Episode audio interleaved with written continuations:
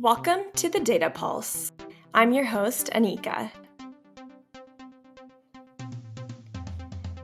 In this podcast, I dive into the growing role that data science plays in the latest biomedical innovations.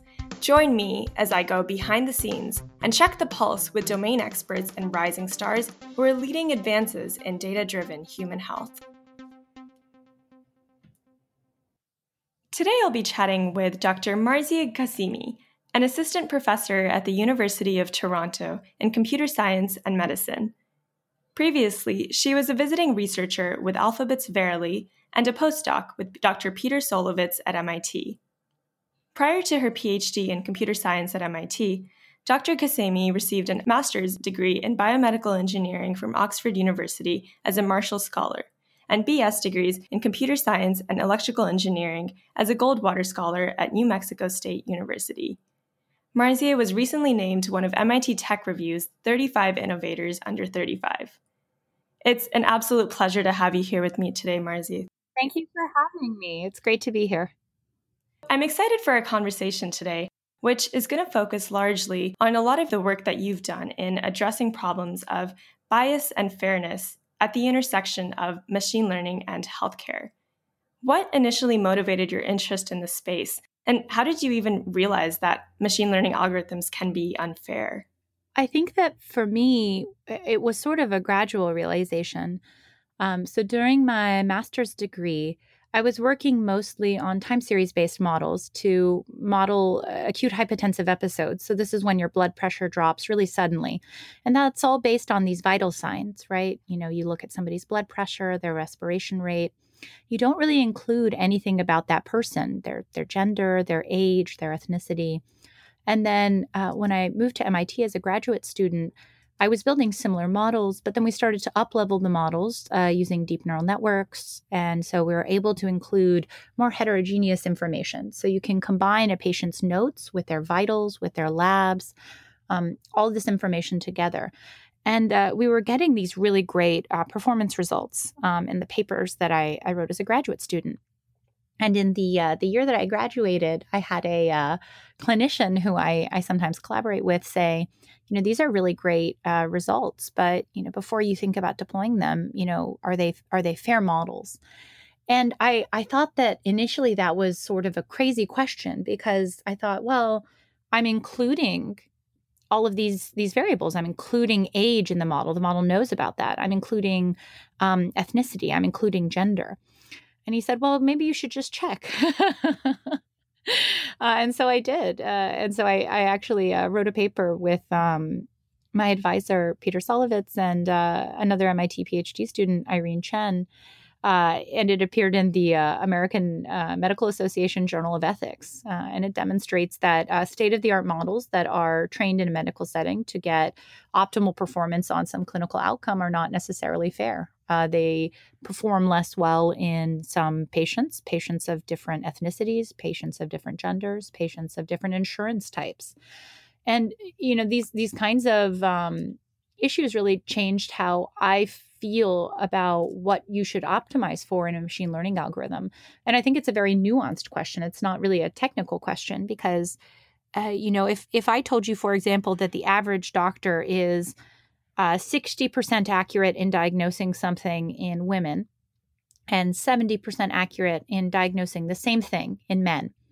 And my model that I train is 80% accurate in women and 90% accurate in men.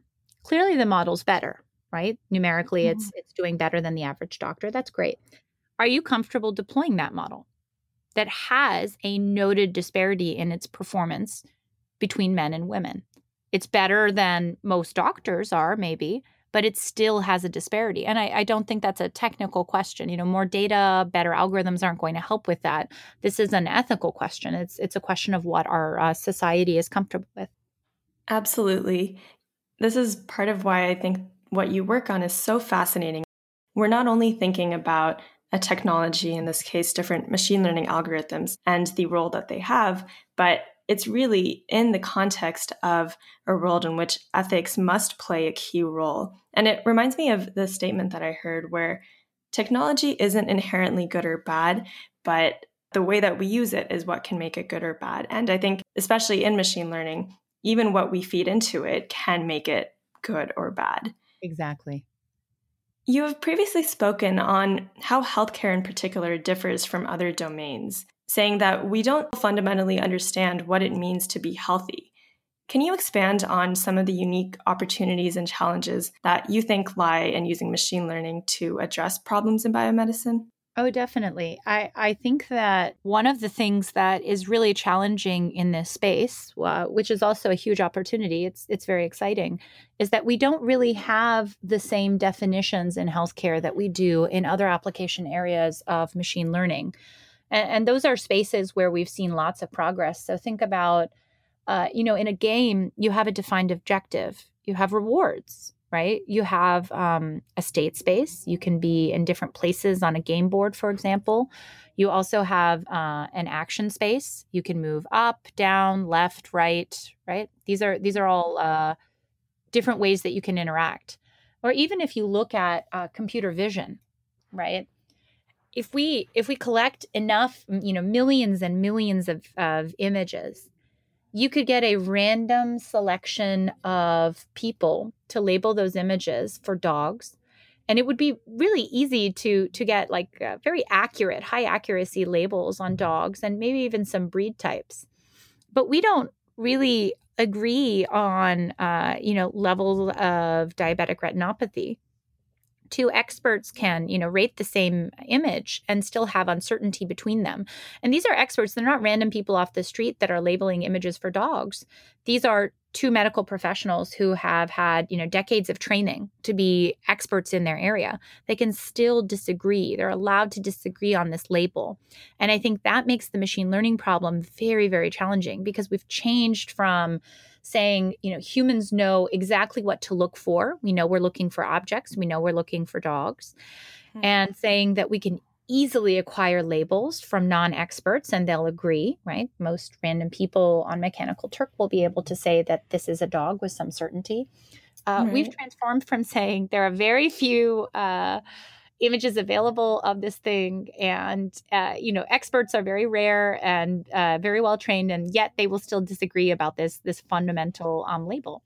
And so i think the challenge there is we're no longer asking for uh, a model to just mimic the data that it's given. We're asking for it to discover something uh, and that's very very different.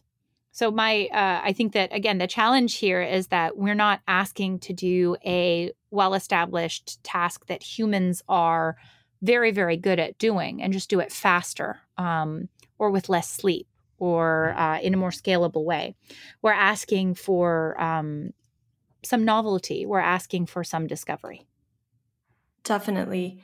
When I think of healthcare practice and delivery, so much of it has been systematized, yet there still remains so many variable parameters. And I think that's what you're alluding to when you say that even two experts that have been trained for decades in a given area might come to a different decision. And I think that to me hints at the complexity of biomedicine that exists and the challenge of actually finding what in machine learning we like to call as ground truth. So having some level of certainty that this is reality because there isn't necessarily always an agreement.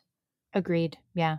I think there's also this um, there's there's two sort of extra wrinkles. One is that we record data on people in the healthcare system when they are sick, and we record the most data when they are at their sickest.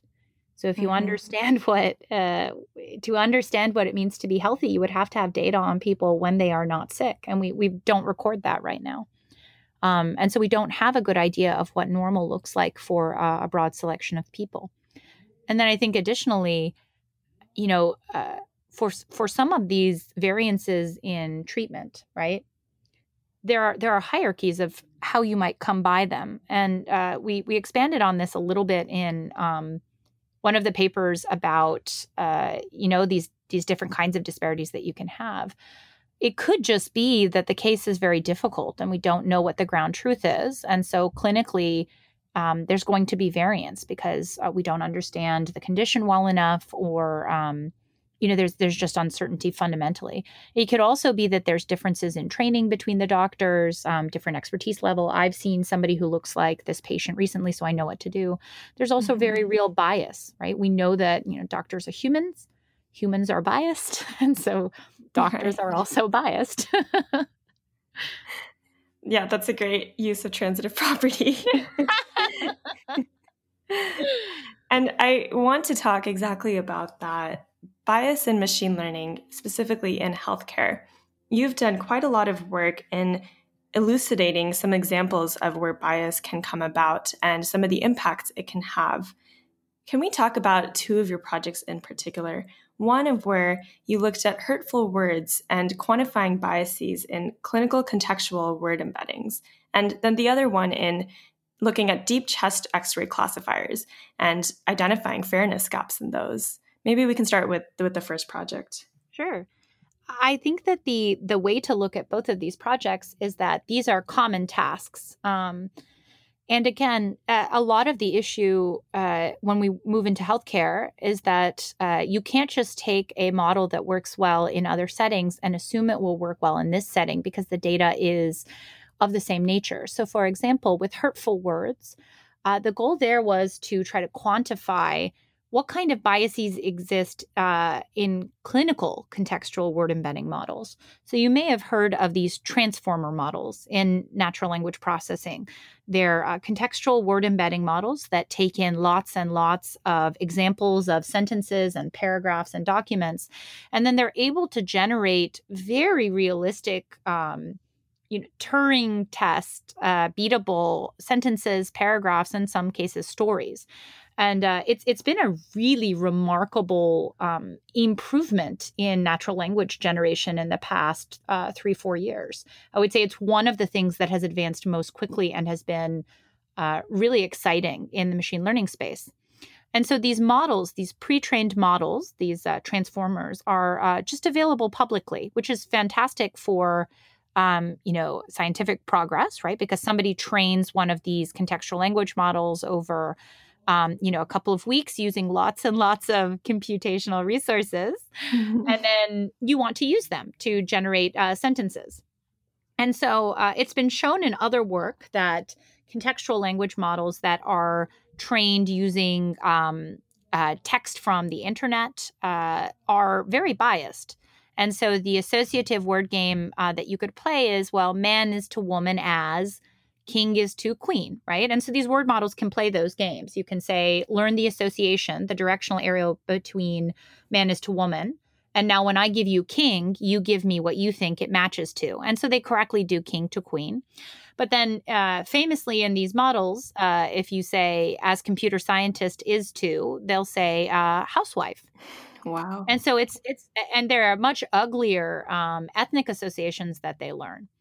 So I think that it's it's very important that we're very clear that uh, these uh, contextual word embeddings are learning uh, from human human language that you speak about people of different genders and ethnicities in different ways and in derogatory ways, right? So uh, we we asked a different question. We said in the clinical space, what if you take some of these pre-trained models like SciBERT? So that's a, a transformer model that's trained on PubMed and these are these are scientific articles, right, that are um, indexed in the the PubMed system. Mm-hmm. Uh, and so this is a publicly available model. Anybody can go do this if, if they want to check it out. Um, so if you ask uh, the SciBERT model something like, um, you know, fill in the blank for a sentence. So what that means is you can um, give it a templated sentence and you can change a word and then you can ask it, what are you going to fill in the blank with?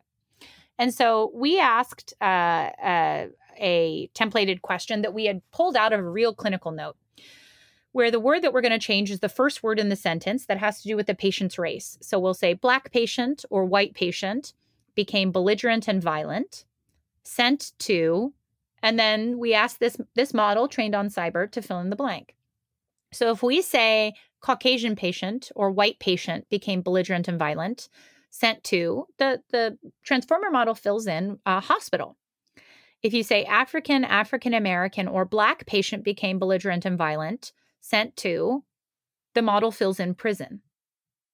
And again, this is trained on clinical it's a clinical word embedding right it's it's uh, wow. uh, it's trained on uh, like uh, this this data that you would assume is not carrying the same extent uh, of the biases that you see in other sources but it, it's it's there right the ways that we speak about different ethnicities, and here specifically about Black people in scientific articles, have made it so that if you used this publicly available model to fill in the blank on your clinical notes, it would recommend that white patients who become belligerent go to the hospital and Black patients who become belligerent go to prison. And that's really dangerous, right? Because uh, it's used, people use these things. Yeah, honestly, that that sounds absurd that we think in some senses that okay, a machine is objective and as a result won't carry the same as as you said biases that humans might have. But at the end of the day, it sounds like the data that's actually being fed into the machine is implicitly biased and, and how we refer to different people of different groups comes across. That is that is very scary. it's it's pretty bad. This this one shocked me. Um, I I actually asked the students to run it several times on different examples because this was so extreme. I think that the thing that was sad about this is is that uh, it's it's not as if uh, minority or discriminated against populations do not know that science and medicine and these objective, you know, air quote, objective fields of study have been implicitly biased against them from the get go. I think that that's that's pretty well known. If you're a uh, a racialized person or uh, you know it's it's it's sad but if, if, you're a woman which is not a minority just to be clear women are not a minority on this planet uh, but if you if you're a woman and you complain of chest pains and nausea um, you're having an anxiety attack. But if you're a man and you complain of chest pains and nausea, you might be having a heart attack. Go to the ER. And so these are these are well-known biases in these so-called objective sciences, but it's not just in this is one example based on the research that gets uh, published, right? So this model was trained on was trained on published research, and so what this is showing you is that all the way from the very start of research, what kind of research gets funded? What kind of questions do we ask? What kind of graduate students do we hire? What kind of models do they train? What kind of results do we end up publishing? There's a deep, deep bias in the system. And so, as researchers, I think it's our responsibility to be uh, very frank about this and work to address that that pipeline of bias. Definitely, the problem goes back way further than any single project. It's really the entire context in which someone's doing a project might be shaped by this. How does your group think about then addressing some of these biases that you identify? I think the things that we've uh, talked about are uh, first trying some of the uh, established solutions for debiasing models alongside known fairness metrics. And what I mean by that is uh, it's it's even a question of definition. So if I asked you, what do you mean by fair? Right? Because let's say that there's a condition, um, asthma, right? And you can classify somebody as having asthma or no, right? But then uh, what what rate are am I balancing, and what am I uh, able to give up in order to balance it? Right. So you could say, well, I want the same accuracy, right? But that's biased by the rate within the population, right? What if there are more um, asthmatic uh, Black Americans than white Americans, right? So then, do you want the same positive predictive value, right, where the the number of people that you classify as positive, right, is is balanced? These are these are uh, really hard questions, especially in medicine, where there could be an asymmetry in the cost between classifying somebody as negative and so you miss a diagnosis that could save somebody's life versus classifying somebody uh, you know as positive and now they're subjected to treatments that they should not have been subjected to. And there are very good examples on both sides of classifiers that are established in medicine that either underclassify uh, minorities and disadvantaged populations or that overclassify minorities and disadvantaged populations. And both are bad. So the the way that we've looked at this in uh, chest X-rays is uh, we have the uh, the first problem there, where if you train a state of the art chest X-ray classifier to train mm-hmm. uh, or to classify these these different diagnostic labels like uh, pneumonia, pneumothorax, COPD, uh, just standard things that you might want a radiologist to pull out of a, a chest X-ray. Um, it actually underdiagnoses uh, minorities. Um, and it underdiagnoses, um, you know, people on um, public insurance and, that's a known issue uh, in uh, a known systemic bias in the medical system anyway where you'll you'll say, "Oh, it's it's not so bad. You don't really have this. The pain is in your head. You're you're doing okay." Right? And so that's that's something that we've tried to address in chest x-ray classifiers by saying that you have to have an equal underdiagnosis rate amongst people of different categories. But that's hard because you can't bring up the classification per- performance in one group without dropping it a little bit in the other group because it's a trade off. One problem might be, for example, it's very common in machine learning algorithms to say, I, I my model needs to have at least um, three records from the patient before it can make a prediction, for example. Well, who do you think doesn't have access to clinical care with enough frequency that they will have that number of records? It's the disadvantaged populations. Exactly. yeah it's it's very there you know it's not just the models that we train it's the data that we put into the models and how that data is generated. Um, and then when you look at models there's a great example that was um, posted uh, on social media a couple of days ago about how if you you know impute uh, president obama's face to the mean right? If you if you pixelate it and then try to refill it in using some of the state of the art facial image uh, generation um, technology it it makes his face white right? He, he gets imputed to uh, a white person. And there was this great comment uh, there was a back and forth between a couple of researchers where one researcher said oh that just means we need more black faces and another researcher said, yes, we need more black faces. You also need to have your model not impute to the mean, but maybe impute to the median, because the mean will always ignore minority populations. That is such a good point. It, it's a very, it's a very good point, right? I think we we have a lot of assumptions in machine learning. Um, specifically in the way we train our models right that well if you just fix the data my model would be fine but that's that's not really true uh, often the way that you train a model is to ignore the what we call heavy tail of the distribution hmm. right those hmm. those rare cases that uh, we don't have enough data for or they they look a little bit different they look too different than the average case yeah, so so that might work in a different kind of data set even, but one that is looking at humans and individuals. I think either we should be upweighting the importance that we give to folks that fall at the tail end of a distribution or developing entirely different predictors for different populations.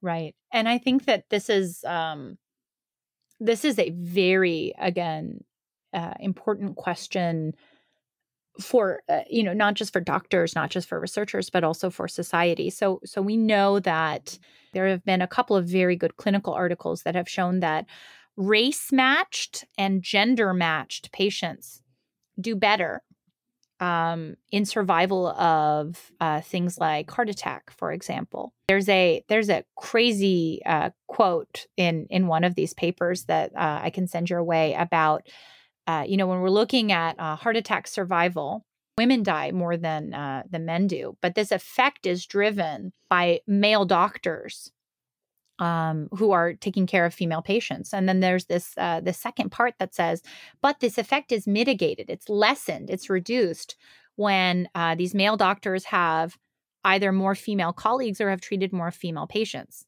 Hmm. I always joke to my patients, you know, that's the best dose response effect you could find, right? You know, as, as you are around more women, you kill fewer of them. That's great. Um, oh, wow. it's it's a it's a terrible joke, but it's also uh, that means that this could be fixed. That's what I hear when I when I read a a paragraph or a sentence like that that says uh, you know these these male doctors who disproportionately account for uh, female deaths in in heart attack um, you can change this right? That's what that's what gives uh, me sort of the the hope that machine learning does not have to be a replication of the existing biases in healthcare. It could be transformative. If we could show a doctor that the care that they're giving to this patient this black woman is different than the care that they just gave to another patient, a white male patient. Maybe we can change clinical practice. Maybe we can improve clinical practice. That is incredibly empowering. By first recognizing and identifying that, hey, maybe there are some discrepancies in how we treat different patients, and then using that as a call to action. Yeah, I agree. Do you think that there are other gaps that remain to be filled in order to really realize this promise of effectively applying machine learning in healthcare? I think, along with some of the gaps we've discussed, like funding, um, modeling, data collection, data inclusion, researcher inclusion, those are all really important.